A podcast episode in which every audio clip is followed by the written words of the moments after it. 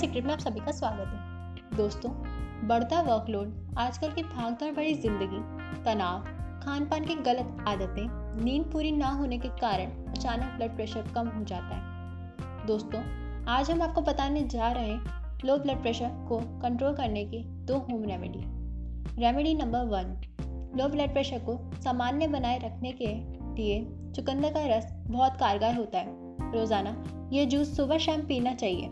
इससे हफ़्ते भर में आप अपने ब्लड प्रेशर में सुधार पाएँगे। रेमेडी नंबर टू 50 ग्राम देसी चने व 10 ग्राम किशमिश को रात में 100 ग्राम पानी में किसी भी कांच के बर्तन में रख दें।